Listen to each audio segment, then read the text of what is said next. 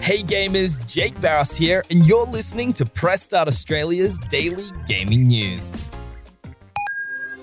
One of the voice and mocap actors for Insomniac's upcoming blockbuster sequel, Marvel's Spider Man 2, has seemingly altered the game's release month and marketing plans for this year.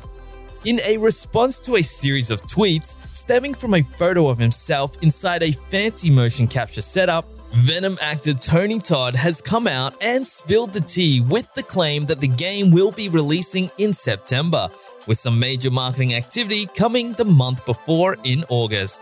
While these claims haven't been verified, we do know that Spider Man 2 was most recently confirmed for a release sometime between September and November.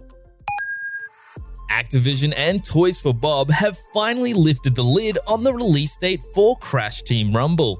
The Orange Bandicoot's next big title will be bringing its 4v4 multiplayer antics to PS5, PS4, Xbox Series X and S, and Xbox One on June 20th, 2023, and it will support crossplay across each of these platforms.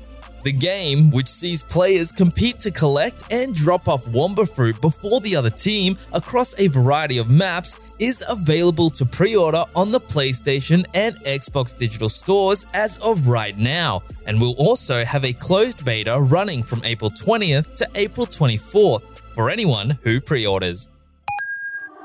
CD Projekt Red has revealed that it's re-evaluated the scope and commercial potential of Project Sirius, the Witcher spin-off game it announced last year, and will be formulating a new framework for the project, implying that it's taking the concept back to the drawing board.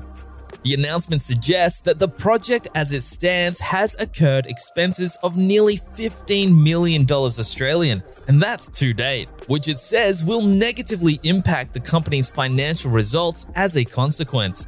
In development at external studio Molasses Flood, it's unclear what this means for the title, which was originally planned to have both single player and multiplayer gameplay.